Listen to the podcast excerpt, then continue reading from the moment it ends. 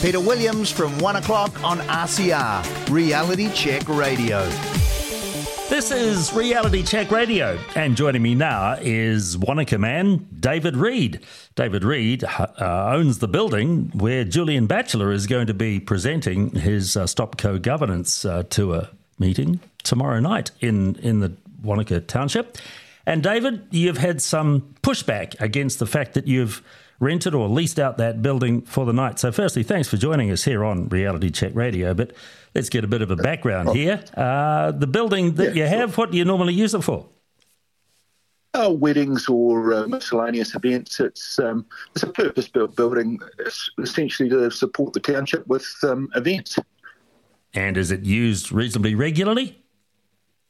Uh, well, we only bought it um, you know less than a year ago. So I guess we're um, we're we're new to the game and uh, we're building up our bookings now. So uh, yeah, no, that's what we're doing. We don't tend to turn a lot of business down at this stage. I'm sure you don't. So how did Julian Batchelor find you? Uh, well, he didn't. It was a, a local resident that uh, approached us and, and asked whether um, we would actually um, lease him the building. He was very upfront and said what the um, meeting was about, and obviously we did our own research, and uh, we decided that we would lease the building because we felt that that's our right. That uh, well, you know, that's our business. If we wish to lease the building to um, a gentleman, that that to me is the ability of the freedom of speech. That he can have his say, and that's what our democracy is built on. Indeed. How much do you know about Julian Batchelor and this whole Stop Co governance movement? Oh, to be fair, I, I, don't know a lot at all. Um, I've obviously done a little bit of research since I um, did the booking. I'm a, I'm a, I'm a news reader, so um, I know what's in the media, and um, you know, discount some of what you read and uh, some of the sensationalism. And obviously, um, he's saying something that has upset a lot of people, but you know, I believe in his right to be able to say it. Absolutely. That is surely the, the foundation of a free and liberal democracy, which uh, at last look I thought that's what we lived in. So then, t- tell me about tell me about this interaction then uh, that your wife has had with the chair chairman of the uh, Wanaka Community Board, Simon Telfer. Well, what happened was I, I, sort of walked to the house and saw my wife was very upset and you know, obviously stopped and tried to work out what was going on. And she said she had a phone call from a guy. I, have never met him before. I'm not into the local body politics, but uh, she said his name was Simon Telfer and he identified him as the chair of the community board and then proceeded to um, ha- have a crack at her about um, having these gentlemen uh, speaking at our venue that it wasn't good for the community, that it was divisive, racist. Um, basically, he, he bullied her. You know, she was still shaking when I saw her. So uh, it upset me quite a bit to see my wife like that. I'm not surprised, frankly. So uh, you, you, you made. The biggest thing for me is that he's trying to use his position as a chair of the community board and exert influence through that. Well, that's not right. Well, particularly when you own a building uh, as a private individual and you're pretty much free to do what you like uh, with that building within within the law. So you saw that your wife was upset, and you decided you better get in touch with Mr. Telfer just to find out sure. what the hell he was going on. So he he talked to you eventually. Yep, no, I um, I rang him. I, he didn't answer my call, and I sent him a text that essentially said, "Look, I don't appreciate you you bullying my wife. Um, if you want to talk to me in person, I'm, I'm more than happy having a chat to you um, about the you know what you consider an issue." Um, but then I did finish it with something along the lines that uh, you know most bullies don't tend to front up, so surprise me and front up well, he rang me. He, he wouldn't meet me, but he, he rang me. And uh, when he rang me, he basically, you know, carried on with the same uh, mantra that as the community board chair, he had a responsibility to um, stop divisive um, things coming into our community. It's not good for the community. Um, have I heard what uh, Julian has, has, said? You know, would I like to receive some video footage? And uh, you know, he was taking, you know, what he obviously uh, thought was a morally high ground and, and basically um, tried to stop us. Well, he was actually sort of said something that would have a negative impact on our business. And at that, I sort of shook my head and sort of wondered whether he's meaning the community or, or he could influence. I, I don't know, but I, I certainly felt threatened. Uh, yeah, and it's. I, I, sort of said to him, "Look, do you believe in free speech?" And um, he wouldn't answer. And I said, "Come on, yeah, th- this is very important. Do you believe in free speech?" And then he proceeded on some analogy about child pornography, and uh, if they were speaking there, that I would stop it. And I said, "Yeah, but that's illegal. This guy has every right to say what he wants to say." And you know, our society gives him the right to say that. That's our democracy. I know that we have a problem in this country at the moment with politicians looking to put their particular morals uh, on the rest of the population, but I've never heard of it uh, at a local body level before, David, uh, particularly at the, the lower level of local body politics, i.e., the community board. I, I just find this approach to you quite extraordinary. It's as if he believes that Wanaka is his own personal fiefdom and that he can control what goes on inside the town. That's crazy, isn't it? it certainly is, you know, and oh, yes, we've got a beautiful town here, and you know, if I go back, you know, the last time I saw this country as divided as it is now would be the '81 Springbok tour, and you know that was about you know race as well, and for for whatever reason our, our country has been divided, and you know now we're trying to fight back from it. So, how did the conversation with Simon Telfer end? Did, did you uh, hold your oh, ground oh, and say you're, you're going ahead? Oh, I, I, several times asked him, but rather than actually you telling me what he's saying without actually seeing it, why don't you come to the meeting and actually make your own decision? Because surely this is the important part of free speech. He's going to say something, and you can actually be at the meeting, and if you disagree with it, you can speak.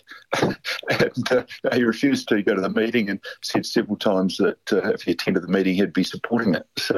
Uh, you know, I just sort of at that stage said, look, going around in circles and, um, yeah, left the phone call and then talked to a few locals here that I know and, and you know, basically was encouraged at that stage to, that I should be making a complaint. So uh, from there, I, I, wrote a letter to the mayor complaining about uh, this interference. As you should, because frankly, what the chair of the community board is doing is well, I mean, it, it doesn't take much to realise that that is completely and utterly out of order, isn't it? It is essentially well, you're doing a commercial transaction. Julian Batchelor is just exercising his right to free speech. It's a pretty cut and dried affair. I would have thought, a pretty cut and dried issue. Yeah, no, the, the, allegation is that um, because we've leased him the building, we're supporting a racist meeting. And uh, that certainly has been highlighted in uh, some of the emails we've been bombarded with. And who are you getting emails from? Supposedly locals, but um, yeah, I seem to remember the Springbok tour. We seem to have a rent a crowd type scenario where they went around their, their protests. If you look at all the emails we've been sent, key messages are, word for word. So it seems to be that uh, some central organisation is um, you know, using proxies to send out these emails. Have um, has the, the meeting been well advertised around Wanaka? Because how come you're getting emails uh, about the issue, about the booking? Um, it's been in the local rag, the Messenger, um, and I believe there has been a mail drop, and of course. Um, the location has been advertised, so people have been getting on the uh, website with the uh, venue information and sending, um, obviously, emails uh, to my wife. Yes, uh, there is, of course, the the Lake Wanaka Centre, which is the place where public meetings in Wanaka are usually held. Do you know whether or not Julian Batchelor or his people tried to book that for their meeting? No, I don't know. No, I don't know at all. Yeah, because obviously there have been court cases about uh, councils refusing bookings from various groups, whether it be Stand Up for Women or the um, the, the, the uh, Stop Co Governance Tour. Uh, the court cases yeah. have basically said that councils have to accept the bookings because they're public facilities. You're a private facility, and for the the, okay. the community board to be interfering now is just well, it's just beyond belief, isn't it? Uh, how many how many people does your facility hold for a meeting such as this, David? Oh, we've got a huge uh, building, but I've got no idea um, the amount of people that would be turning up. Um, yeah, no, no, no. We, we could fit a, uh, a lot of people in, but um, I think Wanaka's a uh, fairly small town and people do tend to turn the other cheek. So I'll, I'll, I'll be interested to see what's the numbers turn up. Are you going to go yourself? Absolutely. I actually want to be informed. So when people actually uh, abuse me or, or, or, cast their opinions at me, it'd be good to actually be able to go there and, and say you've been. And you know, there were some things I, I might have um, supported, and there might have been some things I didn't. I don't know until I've actually been, and that's the whole point. Precisely. Are you worried about security? About maybe protesters being outside, possibly any damage to your building at all? You you taking any extra steps uh, because of that? Well, no, we've just leased the building, so at the end of the day, the responsibility falls with the people leasing the building. Um, so no, I, I, don't know. I, have considered it, but uh, I think the issue is too important not to stand up. Do you think there'll be police there? Are you making sure that there will be adequate security I, if there happens to be protesters? I don't know. I, I haven't organised any police involvement there. The building is on private land, and I guess if there is any issues there, that um, you know I, I can basically you know, remove them from the from the property. I note that uh, you have written to uh, the mayor of Queenstown Lakes, Glyn Lewis, who lives over the hill in yep. Queenstown. Have you had any response from him? No.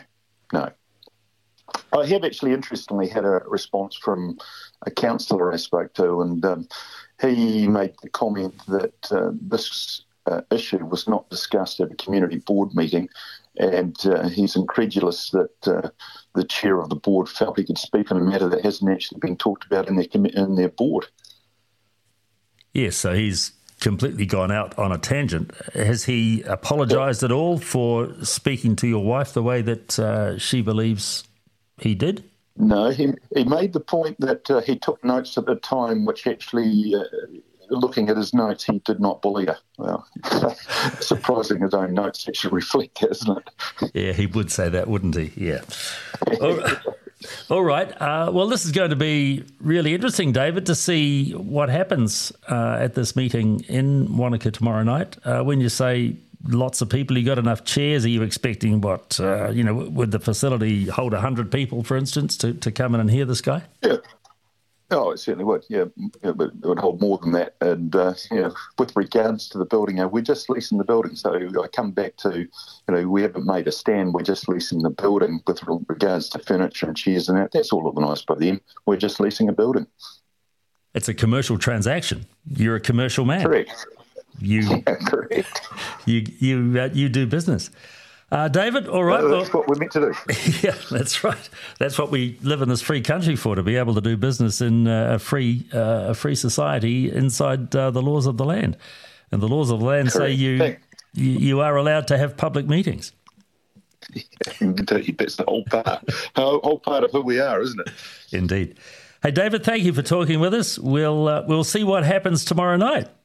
Nice of you to join us. Thanks, Peter. Thanks for the call. Cheers. Thank you. Bye.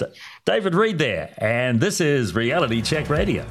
Thanks for tuning in to RCR, Reality Check Radio. If you like what you're listening to, or even better, if you don't agree with what you're listening to, then get in touch with us now. You can text us with your message to 2057, that's 2057. Or if you'd rather email us, you can at inbox at realitycheck.radio. We would love to hear from you, so get in touch with us now.